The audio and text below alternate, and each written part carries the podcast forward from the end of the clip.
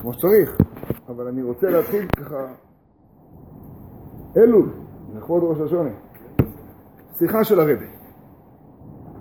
שיחה של הרבי שמתאימה לראש השנה מאוד מאוד, היא על ראש השנה, אבל היא בעצם, בעצם, בעצם שייכת לעניות דעתי לכל החיים שלנו, לכל התפילות שלנו, לכל היותנו מתפללים.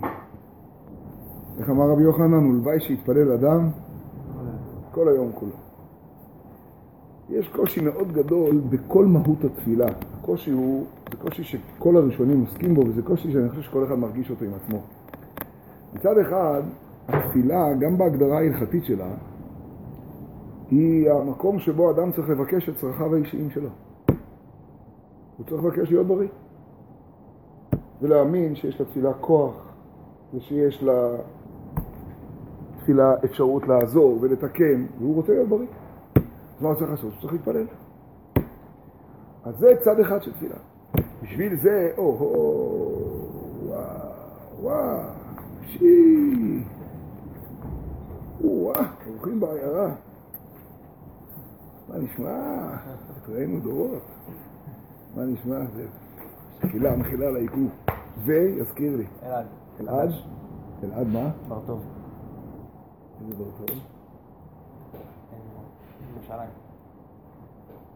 אחרי זה, מתחיל להיזכר. בואו, בואו, בואו, שבו, שבו, שבו. בסדר? אלירם, תן להם רק אה, זה. אנחנו מתחילים, טוב מאוד, טוב מאוד, אנחנו חושבים שזה יהיה שלב ב', אנחנו היום לכבוד ראש השונה מתחילים גם שיחה של הרבי. לא, לא, אבל זה מצוין, כי זה, זה יזכיר לנו שיש שלב ב'. אז אנחנו התחלנו. אז ב, כמו שאני אומר, זו שיחה ש, ש, של הרבי לראש השנה, והיא עסוקה בעצם בהפטרה של ראש השנה בתפילת חנה. שני הימים של ראש השנה זה שתי הפטרות. ביום הראשון קוראים את לידת יצחק, הולדת יצחק, ובהפטרה את תפילת חנה. הסיבה הפשוטה היא שבראש השנה נפקדו האימהות, בראש השנה גם נפקדה חנה, ככה הגמרא אומרת במסכת ראש השנה, זו הסיבה שמופיעה, יסודית. וביום השני קוראים את עקדת יצחק בקריאת התורה, ובהפטרה קוראים, אתם זוכרים את מה? את הבן יקיר לי אפרים. שמרתי אפרים מתמודד, זכרתי לחסד נעורייך, הבן יקיר לי, אז קוראים את הבן יקיר לי. ואם הבן, אז הבן יקיר לי אפרים, זה ההפטרה של היום השני. בכל אופן, בכל אופן, אה, אה, אגב הדיון בהפטרה, אני חושב שאנחנו נכנסים לסוגיה מעניינת מאוד בכלל בכל עולם התפילה שלנו. סוגיה מאוד מאוד חשובה, במקום שנרבה על פה נתחיל ישר מבפנים, שיחה מאוד uh, ברורה. בהפטרת יום ראשון לראש השנה, גם, גם המושגים שבדרך כלל נפגשים בשיחות פה מאוד מצומצמים, הכל ברור, הכל ככה, מאוד פשוט. בהפטרת יום ראשון לראש השנה, שהיא תחילת ספר שמואל, מסופר אודות חנה אשת אלקנה. בתוכן הדברים שבתחילה ולחנה אין ילדים, ולאחר מכן, על ידי תפילתה בהיותה בשילה במשכן, נפקדה בבן שמואל הנביא. נכון? זה כללית ההפטרה, ובסוף הסיפור, התפילה הגדולה של חנה. יש שם את פנינה שכעסתה גם כעס, ואת חנה שאין לה ילדים וכו'. והנה, המכוון בקריאת ההפטרה בחגים וכן בכל ההפטרות הוא על דרך קריאת התורה מלשון הוראה.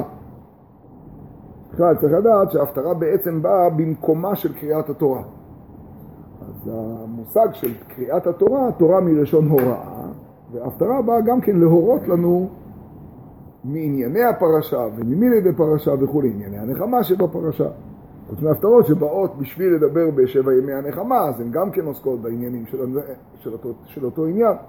שיהודי ילמד מזה הוראה בעבודתו בשבת זו ובחג זה. לכן הרב לא יכול להסתפק מבחינתו בזה שפשוט אה, חנה נפקדה בראש השנה ולכן קוראים על חנה. אין לזה קשר לראש השנה, רק תדע לך שתפילות מתקבלות, הנה, ודאי שיש חיבוק. אבל בעצם ההפטרה, אה, יש לו עם אוריה, או שייקח דף. אבל בעצם ההפטרה, בעצם ההפטרה, מה התוכן קשור? אצל הרבי אין דבר כזה. אם קוראים את ההפטרה, זאת אומרת שעבודת ראש השנה נמצאת בתפילת חנה. מכיוון שהעבודה אשר הביאה לפקידת חנה, שהיא הנקודה העיקרית של ההפטרה בשייכותה לראש השנה, כנ"ל, הייתה תפילתה בשילה.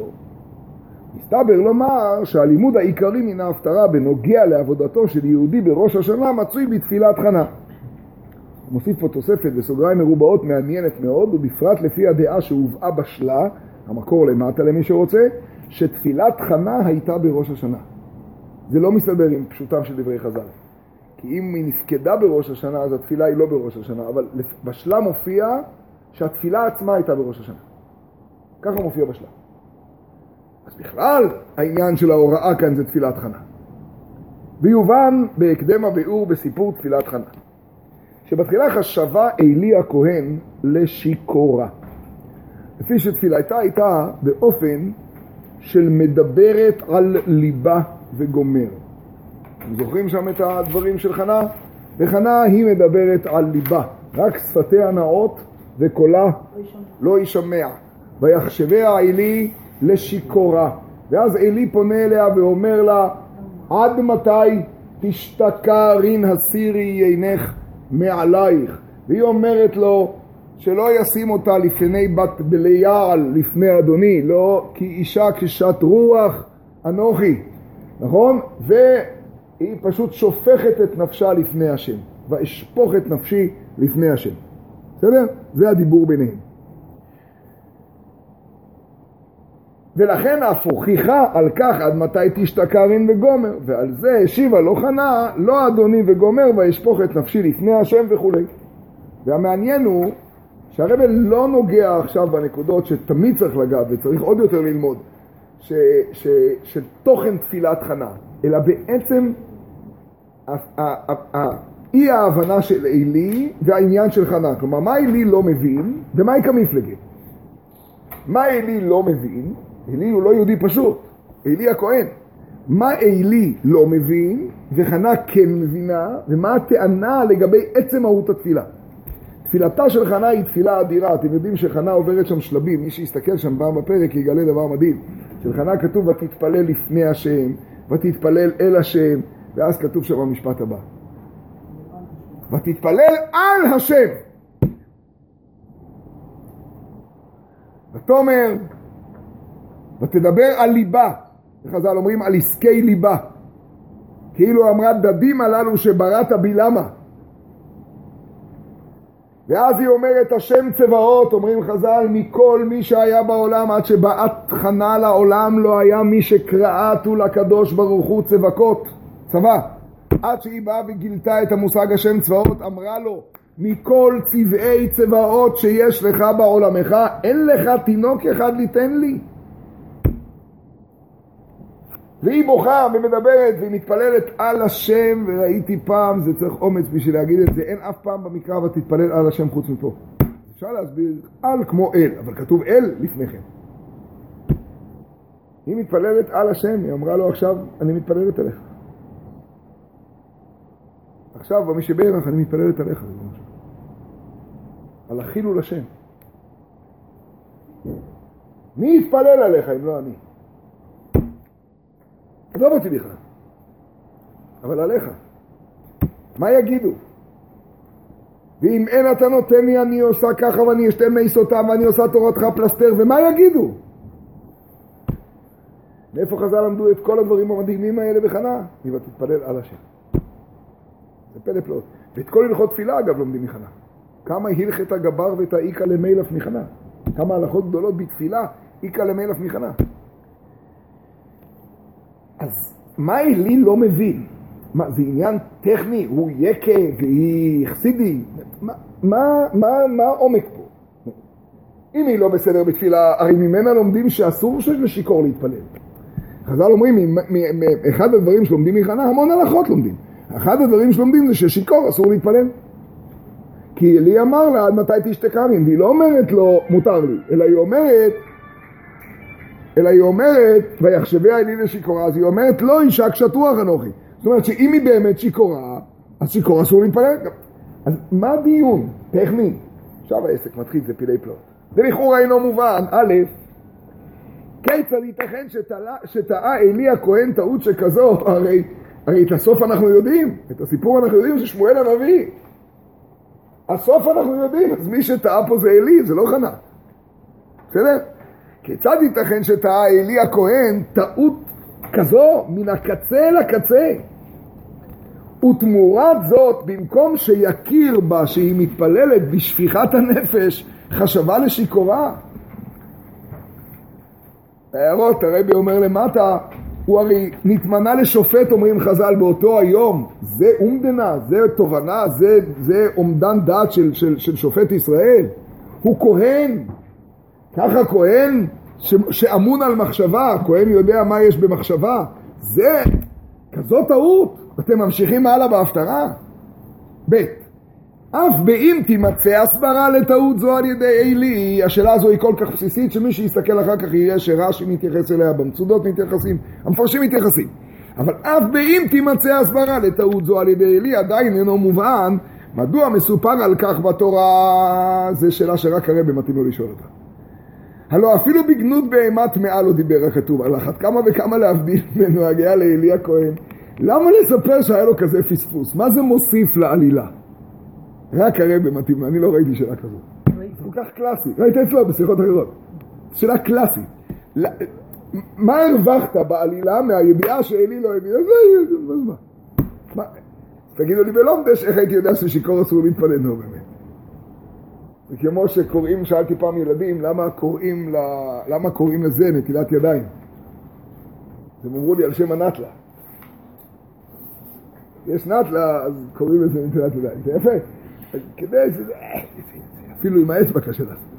אף באם תימצא הסברה, אז למה להגיד על זה על ידי כהן ג' כיוון שויחשביה וגומר, וואו, בואו, בואו, בואו, וואה. משמרת נצרת, משמרת נצרת.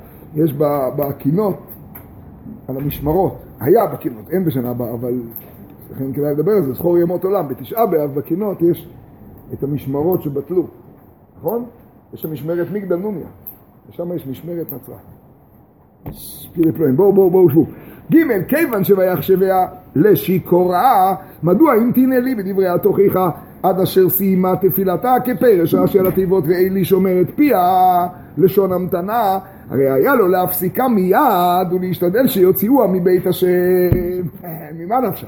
לשיטתו של אלי שהיא שיכורה ושיכור אסור להתפלל, אז כתוב שהוא יושב ומחכה לה, וכשהיא גומרת הוא אומר לה, לא הבנתי. אם היא שיכורה והיא עוברת איסור, אז דבר איתה מיד.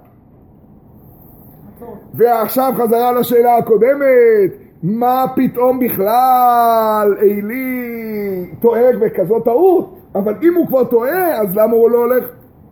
למי שהרגע הצטרפו, אנחנו לומדים שיחה של הרבי פה על תפילת חנה בראש השנה. ג' מכל האמור מוכח שעלי לא חשבה לשיכורה במובן הפשוט, אלא לשיכורה בעניין התפילה. פירוש, וכיוון שתפילת חנה הייתה באופן שהרבתה להתפלל, ויהי כי הרבתה להתפלל, הרי זו תפילה יתירה מן המידה. מה רע? מותר להתפלל הרבה. מסביר. שאיננה דבר רצוי בשעה שעומד האדם לפני השם, בבית השם, והוא ידבר על זה בהמשך ויסביר את זה. אז עכשיו לא ניכנס לפרטים, אבל הגמרא אומרת בברכות רק כללית, אני אומר לכם, שיש זמן שלהעריך בתפילה זה שלילי. מהדברים המקצרים ימיו של אדם זה עיון תפילה. תוחלת ממושכה, מחלה לב. יש עניין שהערכה כנראה מעידה על זה שאתה יותר מדי עוסק בעצמך. יש גם, כשאתה עומד לפני המלך, גם להקצנה הזאת יש ביקשו, בשיחה התברר העניין הזה בהמשך. אבל כשאלי מדבר עליה כשיכורה, ברור שהוא לא מדבר עכשיו על ויחשביה אלי לשיכורה שהוא עשה לה בדיקת ינשוף, כמו שעושים ב, ב, בכביש, לבדוק כמה אלכוהול היא צרכה. כי אם זה היה אלכוהול, אז הוא היה מפסיק אותה בהתחלה, וזה לא חנה, וזה לא יכול להיות כזאת טעות של אלי. כלומר זה לא... אלא השכרות, עכשיו הוא מתחיל להבין. הרי זו תפילה יתרה מן המידה שאינה דבר רצוי בשעה שעומד האדם לפני השם בבית השם. ומענה חנה על כך היה ואשפוך את נפשי לפני השם.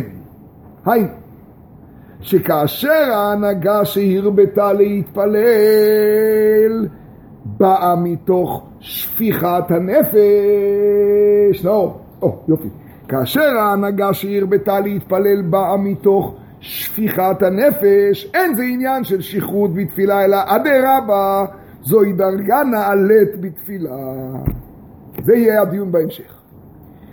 הוויכוח בין עלי לבין חנאו, האם זה שפיכת הנפש? יש ספר שלם שפיכת הנפש, שרבי נתן מלמד שם את צורת התפילה, שפיכת הנפש. האם זה ואשפוך את נפשי, ולפני השם ישפוך שיחו, ששם יש עניין של להרבות, כי מה זה שפיכה? זה מחוץ למידות, או שזו תפילה, ששם יש עניין שזה יהיה במידות. תפילה זה גם מלשון התחברות, אבל תפילה זה גם מלשון משפט, פלילים. ויעמוד פנחס ויפלל כלומר, יש תפילה, יש כללים. ועכשיו הוא מתחיל להסביר. מה זה? תפל בתף. תפל בתף זה גם חיבור. וזוהי גם השייכות לתפילת חנה לראש השנה. ועל פי הטענה והמענה שבין עלי הכהן לחנה אודות התפילה בבית השם, מתבאר התוכן הכללי של תפילת חנה ושל כמה תפילות בראש השנה כדלקמן. למי שלא היו בהתחלה, הנחת היסוד של הרבה בשיחה היא שאומנם קריאת ההפטרה בראש השנה של חנה היא כי חנה נפקדה בראש השנה, כך אומרים חז"ל, האימהות נפקדו בראש השנה. אבל לא ייתכן שיש כזאת הפטרה בראש השנה, כמו קריאה בראש השנה, שבעצם הקריאה בתורה או ההפטרה בנביא, אין הוראות בעבודת השם לראש השנה. ומתוך זה לכל עניין התפילה, אבל קודם כל לראש השנה, בסדר? ולכן הוא נכנס לסוגיה הזאת. בנוגע לתפילות ראש השנה מצינו שני עניינים מופקים, גמרנו עם תפילת חנה, נחזור אליה בסוף. בנוגע לתפילות ראש השנה מצינו שני עניינים הפכיים. ראש השנה הוא יום הדין על כל צורכי האדם. בראש השנה נידון על התבואה, בראש השנה נידונים על השנים, נכון? באחד בתשרי. אחד בתשרי נידונים על הכל. מי יחיה ומי ימות, מי בקיצו ומי לא בקיצו. נכון? הרגעים הגדולים שכולם מרגישים, של, של... כמו שנאמר, ופה הוא לומד דברים מהאדמו"ר הזקן, אבל זה דברים שמופיעים לפני, באדמו"ר הזקן יש הסבר נפלא לפסוק, כי חוק לישראל הוא לא לי. אה, אוי, כי חוק לישראל הוא משפט לאלוקי יעקב.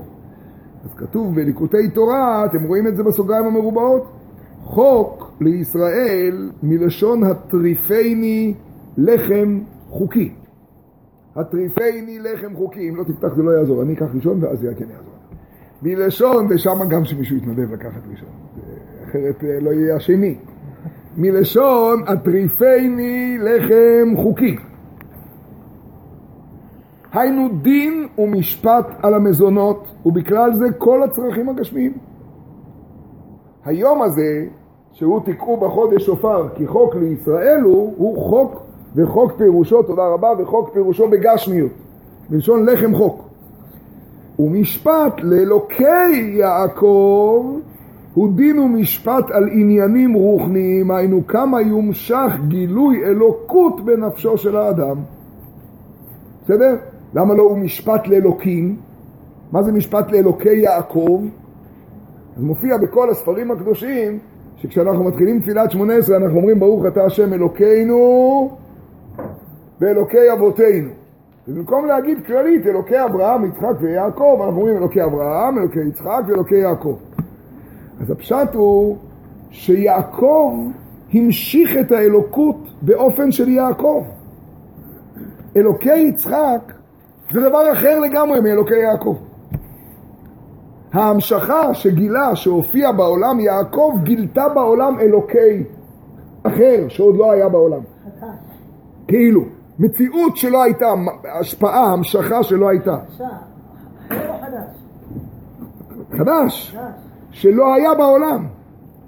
החידוש הזה של מידת התפארת ושל מידת הגבורה ושל הכל, עכשיו אגב, זה אגב ההסבר שמופיע במפרשים, דבר עצום. לכאורה איך היה צריך להתחיל תפילת שמונה עשרה? א' ב' של נימוס, ברוך אתה השם אלוקי אבותינו ואלוקינו. מה זה החוצפה הזאת? ברוך אתה השם אלוקינו, נ"ב גם אלוקי אבותינו, חייבים קצת נימוס, ואז אלוקי אברהם אלוקי יצחק יעקב. באמת, כשמדברים סתם היסטוריה, ודאי שמתחילים באבותינו. ניקח דוגמה מהתפילה. עזרת אבותינו אתה ומעולם. על אבותינו ועלינו, על בנינו ועל דורותינו. זה הסדר? אני לא אומר עלינו, על אבותינו. מה זה, למה, למה בתפילה מתחילים ב... כי זה פילי פלאות, כי אתם יודעים מה הרעיון העמוק של תפילה? במילה אחת רק. תפילה מתחילה בברוך אתה השם. ברוך אתה השם. אני אומר פה מושג אחד יסודי. השם י"ק ו"ק, בסדר? שם י"ק ו"ק זה איך השם מופיע פה בעולם.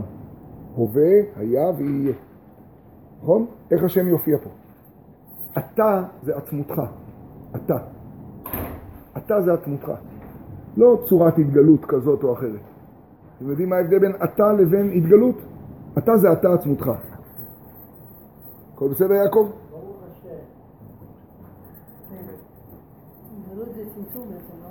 בוא, אתה בא לשיעור? בטח, תצטרף, תצטרף. אז אתה, תן לו שם כיפה בזה. אז אתה זה אתה עצמותך. אתה זה אתה עצמותך. והשם י"ק ו"ק זה שם ההוויה. יפה. אתם יודעים, יעקב נכנס, אז נתחיל בסיפור. יש סיפור ידוע, מה זה נקרא אתה ומה זה נקרא השם. זה סיפור מפורסם, מכירים את הסיפור על התניא ועל הנכד שלו. סיפור ידוע, סיפור מאוד מאוד יפה, שמסביר מה זה עצמותך ומה זה התגלות. הצמח צדק הרי כשהוא היה בן שלוש או בן ארבע הוא התייתם מאביו. הוא גדל אצל הסבא, אצל התניא, אצל בעל התניא, אני אהיה שם, בעזרת השם. והוא גדל אצל הבעל התניא. ו... בעל התניא עכשיו מתחיל אה, ללמוד לשחק עם ילדים, מה, מה, מה עושים? אז הסיפור הוא שפעם הצמח צדק יושב על הברכיים של הבעל התניא, פה, לא, פה, ישב פה. הצמח צדק יושב על הברכיים של והבעל התניא מתחיל לשחק איתו, הצמח צדק משחק לסבא בזקן, כמו שילד משחק. ואז הבעל התניא שואל את הצמח צדק, איפה סבא? מכירים את זה? סיפור מאוד יפה. איפה סבא? אז הצמח צדק אומר לו, הנה סבא. כי כנראה שהדבר שהכי תפס אותו זה העיניים. סבא אמר לו, זה העיניים של סבא. אבל איפה סבא? זה מסובך להיות הנכד של התניא. כולה רצה לשחק. אז הוא אמר לו, הנה סבא, והוא הצביע על הזקן. והפיין את סבא. אז הוא אמר לו, לא, זה הזקן של סבא. במילים אחרות, המשכות, זה לא הסבא. זה... אז הוא אמר לו, בסוף, כשלפני שהוא נשבר, אז הוא אמר לו, הנה סבא. אתה יודע, מויכין, מחשבות. אז הוא אמר לו, לא, זה המוח, של סבא, זה לא סבא. טוב, נתניה ככה לשנייה אחת ריחף, והצמח צדק נעלם, והלך לשחק. כמה אפשר להשתגע. אחרי כמה דקות, פתאום נתניה שומע בום! משהו נופל. היה שם וילון, הוא רץ, הוא מבין שהצמח צדק הפיל משהו, נפל. הוא מחפש אותו, מנדל, מנדל, איפה הוא? אז הוא רץ אליו, ואז הוא מתחבא. אז טליה פותח את הווילון בגדול ככה. הוא מופיע מלוא קומתו. אז הצמח צדק אומר, הנה סבא! זה. יש את הזקן של סבא, יש את העיניים של סבא, יש את הלב של סבא, והנה סבא!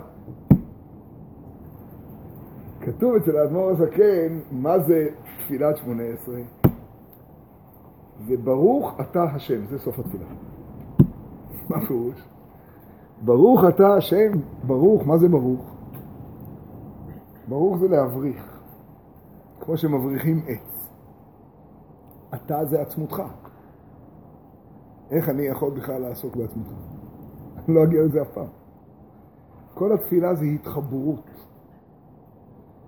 זה להצליח להבריך את האתה שיופיע פה, בהשם. ושאני אגלה את החדש שאני צריך לגלות. כמו שאלוקי הופיע על ידי אברהם, ואלוקי הופיע על ידי יצחק, ואלוקי הופיע על ידי יעקב, שעכשיו יהיה האלוקי שי שמתחדש, והאלוקי שמעון, והאלוקי בן. העצמות האינסופית צריכה להופיע. ברוך אתה השם. זה דבר פלא פלאות, זה הברכה היחידה אגב, מכל הברכות שאני מכיר, שאתה מתחיל ברוך אתה השם ולא ממשיך. כל ברכה זה ברוך אתה השם אלוקינו מלך העולם, שהכל נהיה בדברו. ברוך אתה השם אלוקינו מלך העולם, אשר קידשה מצוותיו. ברוך אתה השם, מה? אלוקינו ואלוקי אבותינו, אלוקי אברהם, אלוקי יצחק ואלוקי יעקב, האל הגדול, הגיבור והנורא. זה בעצם לא ברכה רגילה. ועובדה שכל שאר הברכות ב-18 לא מתחילות בברוך. סיפור לא צריך להתחיל בברוך. זאת הכותרת לכל התפילה. אם זה היה כמו כל שאר הברכות, כדי לחתום במגן אברהם, אז היה צריך להגיד אלוקינו ואלוקי אבותינו, אלוקי אברהם, אלוקי יצחק ואלוקי יעקב. כמו ונאמן אתה, איך מתחיל נאמן אתה לאחריות מתים? אתה הגיבור לעולם השם, אתה הקדוש, אתה אלוקינו ואלוקי אבותינו, אלוקי אברהם, אלוקי יצחק ואלוקי יעקב, אתה חונן, נכון? ואתה אלוקינו ואלוקי אברהם, יצחק ויעקב. אבל כל שמונה עשרה, אתם יודעים מה זה בעצם, מה זה התפילה? ברוך אתה השם, אלוקינו ואלוקי אבותינו.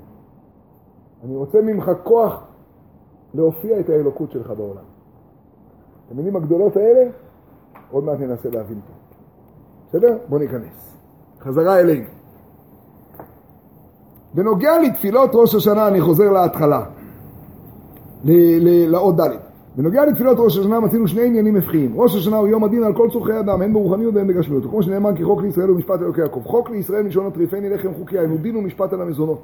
ובכלל זה כל הצרכים הגשמיים. ומשפט לאלוקי יעקב הוא דין ומשפט על עניינים רוחניים. אנו כאן יומשך גילוי אלוקות, בשביל זה הבאתי את הכל. זה המושג יומשך גילוי אלוקות בנפשו של האדם. בסדר? יופי.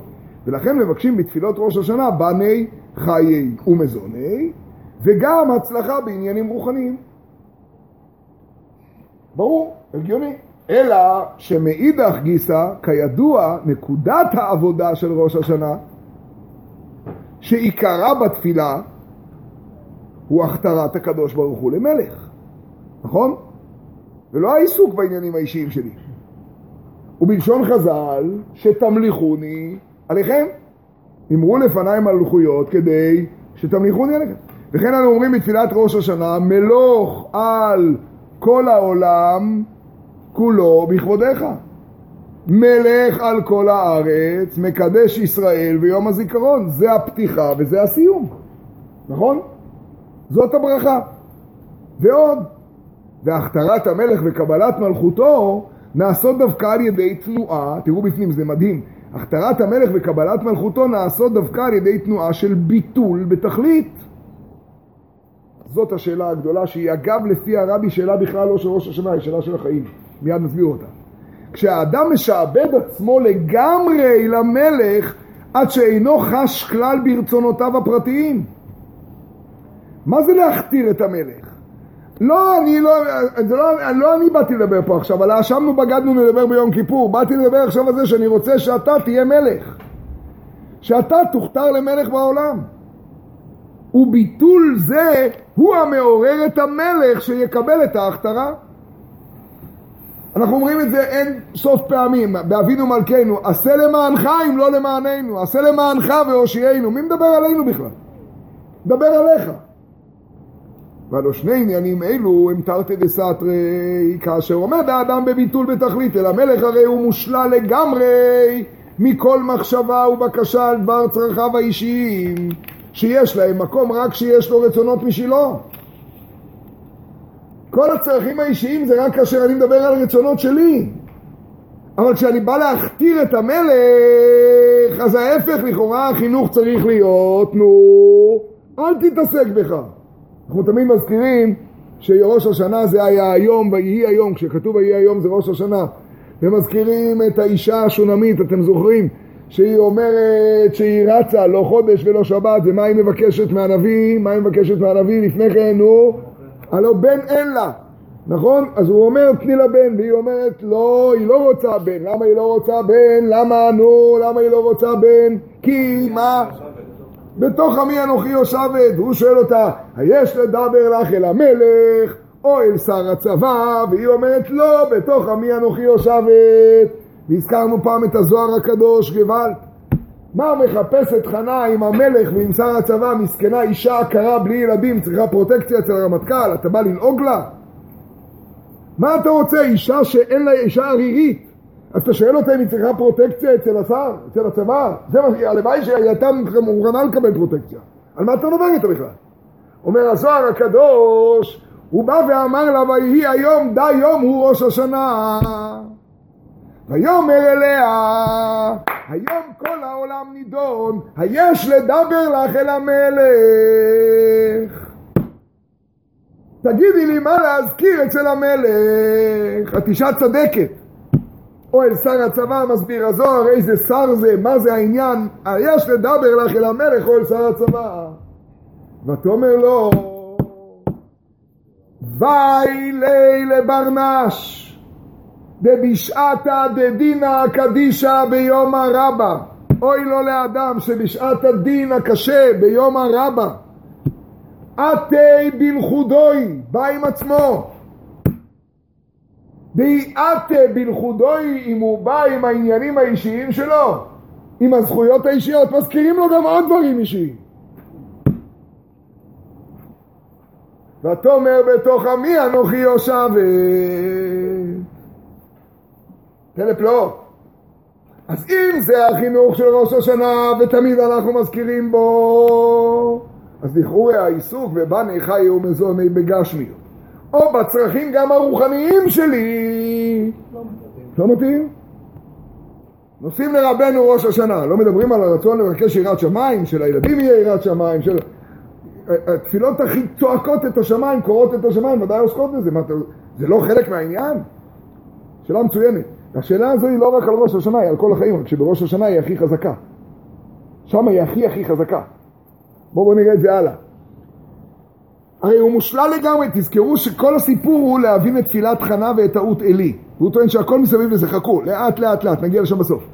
הרי הוא מושלל לגמרי מכל מחשבה ובקשה על דבר צרכיו האישיים שיש להם רק מקום, אני בראש העמוד שם, 323, שיש להם מקום רק כשיש לו רצונות משלו, והדברים אמורים אפילו בנוגע לצרכים רוחניים, אחת כמה וכמה בנוגע לבקשות גשמיות. מה אתה רוצה להגיד? שיהודי לא יזכיר בקשה גשמית? זה הדבר הכי גדול. אה, הם מספרים שהיה יהודי אחד שקצת צחקו ממנו. הוא היה אנאלפבית לגמרי, הוא לא ידע לא לקרוא, לא לכתוב, לא הבין כלום. אצל האשכנזים השם ירחם, בכלל הגיע הזמן שאחד הדברים שתוסיפו בתפילות, רבי אליהו, זה על האשכנזים. הרי לא אומרים את כל השמונה עשרה בזה, אז מה יש? ועל האשכנזי רחמונס. אתה יודע איזה נוסחאות, איזה מילים יש? זה קשה, למשל יש פיוט. בשפרירי שחק, בשנעני אחק, ביכולתי תחת, פחק, קשה, זה לא עננו השם עננו, לא יודע רבי מאיר עננו, זה, זה אפילו אני מבין. אז מספרים שהיה יהודי אחד אצל הרבה שהתפלל גוואלד, אבל הוא לא הבין כלום, הוא לא ידע עברית. פולנית הוא לא ידע. יידיש ככה קצת, ש... אמרו שהוא והתרנגול מבינים פה ככה אחד את השני, אבל לא, אבל היה יהודי בתמימות. ואתם יודעים, האנשים החכמים יודעים לצחוק על כולם. כשהוא הגיע לשנעני שחק בעומר מאדירים, אז הוא אמר שנעני שחק, אז מישהו ניגש אליו ושאל אותו, מה זה שנעני שחק? אז הוא אמר לו, מה זה שנעני שחק? אתה לא מבין, זה פשוט. יש לי ילדה צירל, ואני רוצה שצירל כבר תתחתן, וזה שנעני שחק. והרבא שמע את זה, ופרץ בבכי, ואמר מה שכולכם אמרתם ביחד. זה לא מגיע לשנאה נשחק אחד שלו. שנאה נשחק זה שצירל תתחתן. זה הפשט. שאלה מצוינת. מה אתה, יהודי לא יתפלל על צירל שתתחתן? מה אתה רוצה? לשגע אותי להגיד לי עכשיו רק כלל ישראל? אתה רוצה שכל הראש השונה יהיה על צירל? לא לעשות, איך, איך עושים את זה? והדברים אמורים אפילו בנוגע לצרכים רוחניים, אחת כמה וכמה לגרשות גשמיות שעליהן עיקר הדין בראש השנה, כמבואר בהגאות מימוניות. הוא מזכיר כאן בהלכות תשובה, לא ניכנס הגאה מאוד מעניינת בהגאות מימוניות, שברור שבראש השנה נחתמים כל הדברים האלה גם. פשוט, נידונים על התבואה, נידונים על השנים, נידונים על... הכל נידונים בראש השנה. כבקרת רואה עדרו. כידוע, מה שכתוב בתיקוני זוהר, אגב, בקיצור, לא נעים להגיד בקול רם. איפה אתם מתרגשים יותר? במלוך על העולם כולו בכבודיך, או במתן תוקף מי באש ומי במים? מה, מה, צריך לתת אה, דיונים עכשיו? כלל ישראל שנעני שחת, איפה נופלים? במי באש או במלוך על כל האוילום, וזה ניגון נפלא של קרלבך, יפהפה, לא הצליח להפיל אותי אף פעם. מה לעשות? נו. מה לעשות? זה, זה גם משהו. וכידוע מה שכתוב בתיקוני זוהר, שאלו המבקשים ביומי דכיפורי מזוהי נסליחה וכפרה וחיי כותבינו לחיים ומתעסקים בחיים של עצמם כל הזמן, כתוב בתיקוני זוהר זה נורא, הם ככלבים הצועקים הב הב לפי שחושבים על עצמם ולא על השכינה. כל מי שרוצה יראה במקורות את הדברים. אבל מאידך גיסא, בקשות אלו של צורכי האדם יתקנו בנוסח התפילה על ידי חז"ל, והם בערו טעם הדבר, שאז הוא עת רצון למילוי הבקשות וכו', ומזה מובן שבקשות אלו צריכות להיות לא רק מצד קבלת עול, היינו דכיוון שציווה הקדוש ברוך הוא על איש ישראל לבקש שכר בראש השנה, הרי הוא עושה כן רק כדי לקיים את רצון העליון, אל תהיה לי צדיק. אותי לא מעניין בכלל צירל ושום דבר לא מעניין, אני רק במלוך על כל העולם. אבל גזירת הכתוב שאני אתפלל על צירל, אז אני אתפלל על צירל. תעבוד על סבתא שלי. ואם אתה כן נמצא בזה, זה לא טוב. אתה כן צריך להתפלל על צירוף. אבל אתה אומר לי שאני מתעסק עכשיו בהכתרת המלך. אז מה לעשות? אלא באופן שיהיו לאדם רצון והרגש בצרכים המבוקשים. אדם צריך שיהיה לו הרגש בצרכים המבוקשים. כלומר, הוא מסכם, מחד גיסא על האדם לרצות ולכוון, בחלק זה שבתפילה שייתן לו הקדוש ברוך הוא את צרכיו. ולשם כך בהכרח שיחוש את מציאותו האישית וירגיש שתחסר לו, נכון? אך ביחד עם זה עליו להיות חדור במילוי התפקיד את תמליכוני עליכם ולזה דרוש מה? ביטול בתכלית השולל את מציאותו שלו האמת שלכאורה אפשר לשאול שאלה זו עצמה גם בנוגע לתפילות כל השנה כולה בתפילת שמונה עשרה המתפלל לו כי עומד לפני המלך ובעומדו לפני מלך אסור לאדם להראות שום תנועה המבטאת את מציאותו שלו עד כדי כך שמצינו בגמרא שאפילו מחווה במחוג קמי מלכה חייב בעונש, שם כתוב חייב במיתה, אצל הרבי כתוב בעונש דהפך החיים. זה דבר אחר. בעונש דהפך החיים, אתם יודעים מה זה מחווה במחוג קמי מלכה? מי שהמלך עכשיו עוסק בהכתרה, המלך עוסק בהכתרה, אז גם אם יש לו HD, DD, ADDT, הוא עכשיו כשהמלך עוסק בהכתרה מתחיל לעשות ככה סיבובים עם הדיגיטלי, אז איזה קוזק יבוא ויוריד לו את הצוואר מאחורה והוא יפסיק לעשות ולא יהיה לו יותר ADDHD וכולם אגב יהיו מרוכזים תוך שנייה, אתם תראו שהכל יסתדר. בלי מטפלת, בלי... הכל יסתדר. טקסטים עצמם בתפילת 18 של יום חול צרכים אישיים, בקשות. הוא שואל את זה עוד שנייה. אז מצד אחד כל העניין של 18 זה לעמוד לפני המלך. אך יחד עם זאת קבעו חכמים בנוסח התפילה לכל אחד, לכל אחד מישראל את י"ב הברכות האמצעיות שתוכננו, כמו שאתה אומר עכשיו פז, שאלה צרכיו. אלא זה לא אותו דבר. למה אני מדבר על זה בראש השנה, אומר הרבי? כי ישנו חילוק גדול בין תפילת ראש השנה לתפילות כל השנה. בכל השנה, שזה כבר אחרי ההכתרה בראש השנה, הקדוש ברוך הוא כביכול כמלך המנהיג מדינה. זה נהדר. אז מה אתה רוצה להגיד לי? שאני לא פונה אל המלך בשאלות של משרד הפנים? ברור, בשביל מה הוא מלך? אני פונה אליו במכתב. אבל זה לא רגע ההכתרה. רגע ההכתרה, על זה מחווי במחו כלפי שמיא. יש הבדל בין רגע ההכתרה, שכל עניינו הוא הביטול, כי מה אני רוצה בעצם בהכתרה כשאני מכתיר את המלך? זה לא מלך בשר ודם. מלך בשר ודם, מה שאני רוצה, זה רוצה להגיד לו שהייתי בוחר במישהו אחר. אבל במלך הקודש ברוך הוא, מה אני רוצה? אני רוצה להגיד לו, הרי מגמת האינסוף היא לא למלוך, אני רוצה שתצטמצם ותמלוך עלינו. אני רוצה שתמלוך עלינו, אז איך אני מעורר אותו למלוך? על ידי שאני מתבטל אליו בתכלית. אז דווקא בראש השנה השאלה הזאת הכי עוצמתית. היא נכונה תמיד, אבל... הוא ממשיך. אה, בראש, בכל השנה לאחרי ההכתרה של ראש השנה הקדוש ברוך הוא כביכול כמלך המנהיג מדינה ולכן ביטול בני המדינה הזה למלך הוא באופן שמורגש בו שישנם המציאות והצרכים של אנשי המדינה אשר אותם מנהיג המלך, זה הרצון של המלך. תבואו, תעבירו לי את כל מה שאתם צריכים, תגידו שעות קבלת קהל, תעבירו את הבקשות. בטח. איי, אין זאת אלא שבעת העמידה לפני המלך, ממש, צריך להיות ניכר שלכל מציאות המדינה אין קיום משל עצמה, אלא היא משועבדת אל המלך. זה ההכתרה. אבל בשעה שיש צורך להכתיר את הקדוש ברוך הוא למלך, כאשר הוא עדיין מרומם ומנוסה מהנהגת המלוכה, נדרש ביטול גדול ועמוק יותר, ביטול בתכלית שבו לא יורגש מאומה מלבד המלך עצמו. ואם כן, עולה השאלה, כיצד יכול האדם במצב כזה לבקש מהמלך את צרכיו האישי? והביאור בזה. הגענו.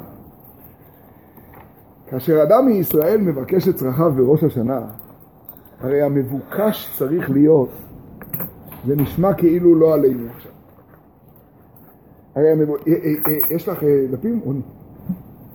כאשר אדם מישראל מבקש את צרכיו בראש השנה, הרי המבוקש צריך להיות לא למען התועלת שלו, כדי שיהיה לו ריבוי בענייני עולם הזה, או אפילו ריבוי בעניינים רוחניים, אלא כהמשך לעבודה דתמליכוני עליכם. תשמעו טוב, זה עמוק מאוד, קצת התחלנו את זה עם הברוך אתה השם, לאט לאט. קיום מלוך על העולם כולו בכבודיך. שבכל העולם תיראה ותתגלה מלכותו של הקדוש ברוך הוא. הוא איך? הוא על ידי זה שיהודי עוסק בענייני עולם הזה ועושה אותם מכון לשבטו יתברך. מישהו פעם אמר את המשפט, אחד המטומטמים יותר שיש, העיקר הבריאות. שמעתם את זה פעם? העיקר הבריאות. אני אומר שאין דבר חשוב יותר מלהיות בריא, כי העיקר השגת השם יתברך. איך אפשר בלי להיות בריא? העיקר הבריאות? העיקר הפרנסה? העיקר הקודש ברוך הוא. ולבריאות יש מבוא גדול בדרך להשיג את הקודש ברוך הוא. העיקר זה לעשות את העולם מכון לשבטו יתברך. זה העיקר. העיקר זה תמליכוני עליכם. העיקר זה שליהודי באמת יש רק את הקודש ברוך הוא. זה אגב העיקר מבחינה בריאותית. זה העיקר מבחינת הפרנסה. זה העיקר מבחינת הנחת. זה העיקר מבחינת ההרגשה. זה העיקר של הכל. איך הסברנו במעמד הר סיני, כתוב בפרשות קול גדול ולא יסף. אתם זוכרים איך הסברנו קול גדול ולא יסף? המדרש אומר קול גדול ולא יסף, זוכר? זוכר דיברנו על זה? המדרש אומר קול שאין לו בת קול, קול שאין לו הד. קול שאין לו הד. הסברנו דבר מדהים, בתורת החסידות מופיע, דבר פלאי. אז אין לו הד, נו אז מה? ובשביל מה הקדוש ברוך הוא עשה נס כזה שלא היה אקו? מה... דווקא צריך איזה אקו טוב. מה, מה, מה, מה הוא עשה? במתן תורה דבר השם חדר כך, אתם יודעים למה יש הד? למה יש הד? למה יש הד? כי זה חוזר, כלומר, כיוון שיש פה קיר אז יש הד. אבל אם אין קיר, אם אתה חודר את הקיר, אם הקיר הוא ספוג, אז יש הד? כלומר, מתי יש הד? יש הד כשיש ישות עצמית אחרת. זה גוואלד. אתם יודעים מה קורה לאדם שלומד תורה כמו במעמד הר סיני? הוא פשוט מאבד את הישויות העצמיות של כל מה שהוא רואה. לא אין קיר, יש ספוג שמגלה את מלכות השם. זה עצום. תופסים מה זה קול גדול ולא יסף, תופסים את זה בחצי משפט. קול גדול ולא יסף פירושו, יש עולם או אין עולם? יש! אבל אין הד, הכל חודר. כשאני הולך לבקש את הבקשות האמצעיות פז של רפאנו וברך עלינו, ופרנוסה, ופרנסה טובה, וציר, וכל מה שאנחנו הולכים לדבר עליו, אני הולך להגיד את הדבר הבא. אני בא להמליך אותך עלינו, זה מה שהדבר היחיד שמעניין אותי. אני יודע מה שאתם רוצים לשאול, זה מי שבמדרגות האלה, אבל מה איתי? חכו, לזה הולך להגיע. אני בא להמליך אותך עלינו. וכדי להמליך אותך עלינו אני צריך לבנות את העולם שכולו יהיה מכון לשבטך יתברך. העולם הוא לא טעות. אני לא איזה חס ושלום מהתם ההודי, שכל מה שיש פה מסביב הוא טעות. כל העולם צריך להיות מכון לשבטו יתברך. ומכיוון שכל אחד ואחד מישראל יש לו עכשיו משפטים אדירים. באור החיים הקדוש והמפרשים האחרים עוסקים בזה, מזה הגעתי לשיחה, עוסקים בזה בפרשה של אל תשה ברעך משת מאומה, שאתה צריך להחזיר לו את האבות, ולך תהיה צדקה. והוא ייתן לך אותו החוצה, ואם הוא לא, אז אתה לא והוא ישכב, שהוא ישכב באבותו, אם אין לו ואם עני הוא, ואין לו, אז הוא ישכב באבותו, ולך תהיה צדקה. אז מופיע במפרשים הפנימיים, האור החיים, רבנו בכיי, הראשונים כבר, הם אומרים שהרעיון הוא שלכל יהודי, הרהיטים שלו, הרכוש שלו, זה המכון לשבטו יתברך שהוא צריך להופיע בעולם. איך אתה יכול לשכב באבות שלו? אתם שומעים איזה דבר עמוק? איך אתה, איך אתה יכול לשכב באבותו? הרי האבות שלו זה הדרך שדרכה הוא מגלה את, ה, את, ה, את המכון לשבטו יתברך בגשמיות שלו, בתפארת שלו. נמשיך. ומכיוון שכל אחד ואחד מישראל יש לו מצוצי קדושה השייכים לנשמתו, אשר הוא דווקא צריך לבררם, והם מלובשים בדברים הגשמיים שקבע הקדוש ברוך הוא לחלקו ולעבודתו, בסדר? זה המשפט שאמרתי הרגע. את ניצוצי הקדושה האלה ששייכים לנשמה, במה הם לבושים, במה הם מלובשים? בגשמיות שלו, בשולחן שלו, בחולצה שלו. לפיכך מבקש אדם מישראל מהקדוש ברוך הוא שישפיע לו את הדברים, את הצרכים הללו, כדי שבאמצעותם ישלים את החלק בעניין של מלוך על כל העולם כולו השייך אליו. זה גוואלד. אתם יודעים איך מסתיימת הקריאת התורה של עקדת יצחק? נו, מי זוכר בעלי קריאה? איך מסתיימת? איך מסתיימת קריאת התורה של היום השני? אה? וישוב אברהם אל נערה, ויקומו וילכו יחדיו אל באר שבע. מצוין. שמה מרגש, נכון? איל, נאחז, מרגש מאוד. איך זה ממשיך, נו? ולפי רגשו ושמה ראומה וילדה כמה ילדים. זה מאוד חשוב. את טבח ואת גחם ואת תחש ואת פחש ואת מעכה. ובמעוכה הזאת אנחנו מסיימים את העניין. אני כל פעם שאני מגיע לחלק הזה אני אומר אי אפשר היה לסיים בזמן? לא חבל, את החלק הזה אני מבין פרשת שבוע אין ברירה, אבל בראש השנה תן לנו לגמור טוב. וישב בבאר שבע ויקומו וילכו יחדיו, אתם יודעים כמה דרשות יש? מה עושים עם האחה? לא זוכר על איזה מהרבס, אחד מהרבס של רוז'ין אני חושב. פעם הגיעו למאחה, ואת תחש ואת הוא נתן קלאפ על הסטנדר. רק אתם חושבים שאברום אבינו ויצחוק גמרו בעקידה בהר המוריה? הם הובילו את זה עד הכי מעוך. אתם יודעים מה זה מאחה? זה מלוך על כל האוילום.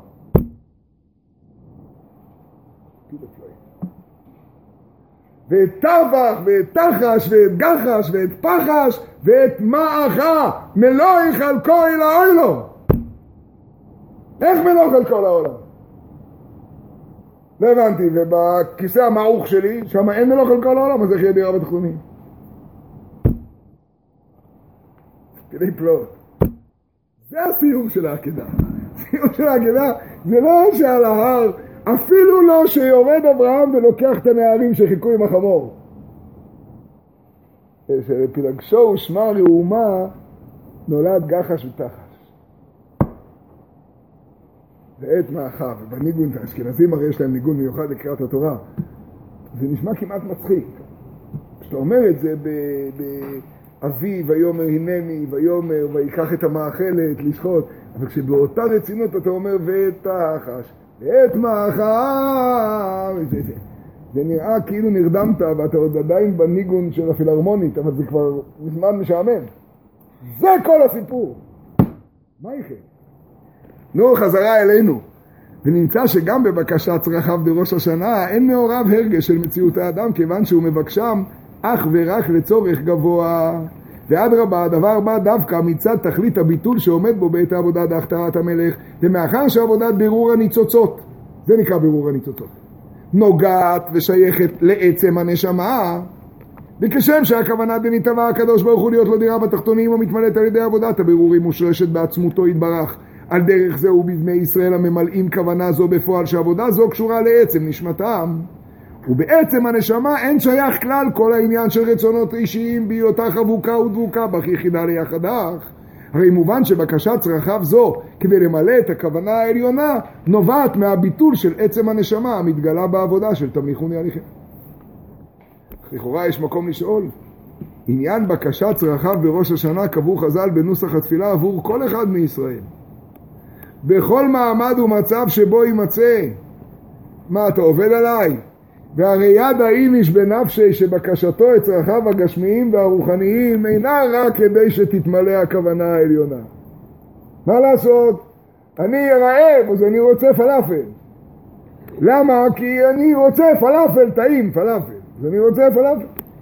נו, אלא על כל פנים, אמרתי לכם פעם, הרב עובדיה פעם הייתי בשיעור שלו, זה היה בבית וגן, בבית כנסת הספרדי, ואז הוא אמר, אמרתי לכם את זה הרבה פעמים, ואז הוא אמר, אני ניסיתי לשכנע את האשכנזים הרבה פעמים שאורז זה לא חמץ. אורז זה טעים. אבל הם אוהבים תפוחי אדמה. מה אני יכול לעשות? אוהבים הרבה תפוחי אדמה, קוראים לזה כרטופלח. יאכלו תפוחי אדמה. אבל אני אומר לכם, אורז זה טעים.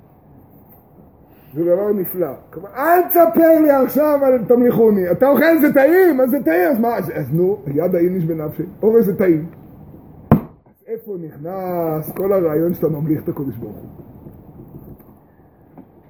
אז הבקשה יודע איניש בנפשי שבקשתו את צרכיו הגשמיים והרוחניים אינה רק כדי שתתמלא הכוונה העליונה, אלא, והרב לא אומר מפני, אלא על כל פנים גם, מפני שהוא נתון במיצר כפשוטו. הוא רעב, רוצה תחינה. נו, עכשיו, גם, גם. בעיקר תמליכוני, אבל גם הוא רוצה לאכול, מה זאת גם, גם חרמוינה. ורצונו שהקדוש ברוך הוא ימלא את צרכיו של האדם מידו המלאה וכו' והרחבה, הוא בכוונה מדגיש את המילים. למה הוא אומר מלאה, רחבה? אם זה רק תמליכוני, תן לי מה זה. הוא רוצה מלאה והוא רוצה רחבה. ואדרבה, זהו עיקר עניינה של מצווה זו, וכמפורש בברכות התפילה, וזהו תוכן מעלתה וחידושה של תפילה, שיתרפא החולה וירד הגשם וכו'. ברור שאם לא, אז אני מבין שמה שהקדוש ברוך הוא עושה, אבל ודאי שאני מבקש את זה, אלא מה? ובישלמה אילו היה נדרש ממנו שבתפילת ראש השנה לא יחשוב כלל אודות צרכיו הגשמיים, כי אם שכל עבודתו תהיה אך ורק בעניין תמליכוני לפעול בעצמו קבלת עול מלכותו יתברך, לא היה מקום לקושייה. אני מבין, גזירה כזו אתה היום עוסק רק בזה. הבנתי. אבל כיוון שזהו הזמן של קירוב המאור אל הניצוץ, ככה זה נקרא בפנימיות. קירוב המאור אל הניצוץ, זאת אומרת, מה זה ראש השנה? הכל מתחיל כאילו חוזרת הלבנה ומתחיל, חוזרים למאור, חוזרים להתחלה של הכל הכל הכל הכל. טוב, אז אני מבין, מסוגל כל אחד בישראל להתעורר בהזזה עצמית, להתקרב אל הקדוש ברוך הוא. הייתי מבין, אם היו אומרים לי שבראש השנה עוסקים רק בזה, אני מבין שעם ישראל מסוגל. אני מבין, יש לעם ישראל יכולת כזאת. קיבלתי. לשכוח את צרכיו האישיים, ושיהיה רצונו רק להיות ביחד עם המלך. זה חינוך שהבנתי, אבל זה לא מה שאומרים לי. שיחה מדהימה. אבל היאך נדרש מכל אחד מישראל שיהיו בו שני הקצוות גם יחד. כל כך יפה. אל תעבוד עליי. שיחשוב אודות צרכיו שלו וירצה שהקדוש ברוך הוא ימלאם, הוא צריך לרצות את זה. ובזה גופה לא יתערבו כל רגשות ופניות משלו, אלא כל מגמתו וחפצו יהיה לצורך גבוה. לא הבנתי. עכשיו הוא ויובן זה על פי פירוש הבעל שם טוב, חי אלול, חי אלול, הבעל שם טוב. נגיע לבעל שם טוב, תשמעו. ויובן זה על פי פירוש הבעל שם טוב. חסידים אומרים שבחי אלול נולד הבעל שם טוב ונולד התניא. ובחסידות מופיע שאז התחילה החיות באלול. החיות של אלול, חי אלול. הגיע כשהנשמה הזאת הגיעה לעולם. תשמעו מה היא אמרה הנשמה הזאת. יובן זה על פי פירוש הבעל שם טוב על הפסוק, רעבים גם צמאים נפשם בהם תתעטף. רעבים גם צמאים, בתהילים בק"ז, בהודו להשם. תשמעו איזה יופי. רעבים גם צמאים, נפשם בהם תתעטף. שרעב את צמאון הגוף לדבר מאכל או משקה, תקשיבו איזה יופי. שרעב את צמאון הגוף לדבר מאכל או משקה, נובעים מזה, ככה בעל שם טוב מביא, נובעים מזה שנפשם בהם תתעטף. היינו שהנפש רוצה לברר את ניצוצי הקדושה שבמאכל ובמשקה אלו. אומר הבעל שם טוב, כשיהודי רעב, זו שלא אמר אני רעב, זו שאמר זו שרעב. ואחת הכוונות היא, ריבונו של עולם, זו שלך, אתה עשית אותו רעב. כלומר, זו שעכשיו, דרך הרעב שלו, צריך לעשות את רצונך. אתה יודע איזה ניצוצות זו שצריך לברר עכשיו? אז זו שלא יהיה לו אוכל, איך הוא יברר ניצוצות? מי יברר ניצוצות? אם זו שיהיה רעב, מי יברר את הניצוצות?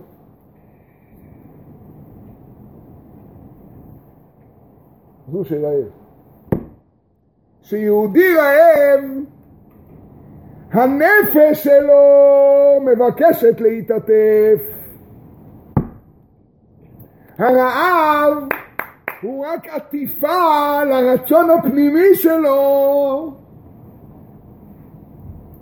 זה לא ייאמן, שמעתם פשט של הבעל שם טוב. הרעב הוא עטיפה לרצון הפנימי, זו שרעב, זו שרוצה עכשיו להעלות ניצוצות.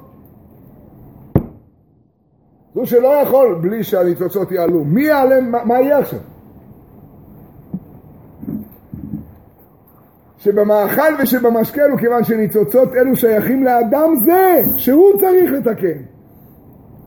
ופירוש הדברים שאף על פי שהאדם מרגיש רק ברעב עונו הטבעי למאכל הבא מצד הגוף, הרי באמת זהו הרעב של הנשמה לניצוצי הקדושה שבמאכל השייכים אליו. ועל דרך זה בענייננו, בקשת אדם מישראל בראש השנה בתחנונים וכולי.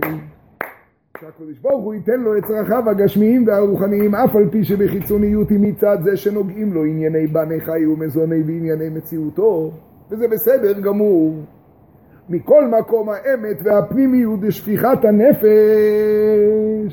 זוכרים את הביטוי שפיכת נפש? יש שפיכת נפש ויש כללי התפילה האמת והפנימיות של שפיכת הנפש הם הרעב של הנשמה למלא את הכוונה העליונה לעשות את הדברים הגשמיים הללו לדירה לא יתברך. מה נשפך? נשפך מה שיותר חזק. מה שיותר נשפך. הכוס הזאת, הכוס הזאת, יש לה גבול. אתם יודעים מה נשפך? נשפך מה שגודל מעל הכוס. זה נשפך. זה אגב לא משנה מה גודל הכוס, יש כוס שנשפכת ויש כוס שלא נשפכת. יכול להיות שיש לך כוס קטנה, אבל אתה מצליח לשפוך. השפיכה פשוט מעלה על הגדות, ואז זה, ואז זה, לא, נשפך, כלום, אתה מחזיק וזה נשפך. כן, אבל אם יש לך חצי, זה לא יכול להישפך. נכון, נכון. אז אם יש לך חצי, סימן שאתה לא, לא עבדת. אה. הכלי שקיבלת יכול להיות פה שפיכת הנפש. אותו כלי שקיבלת, אתה יכול להגיע שם לשפיכת הנפש. זה העבודה. אם קיבלת כלי קטן או כלי גדול, זה בכלל לא משנה. בכלי שקיבלת אתה יכול להגיע לשפיכת הנפש. זה ראש השנה. תשמעו, תשמעו איזה יופי, תשמעו איזה דבר עכשיו, זה לא ייאמן. זה מדובר רק בתפילה שאסור לבקש, או בכלל ביום עצמו?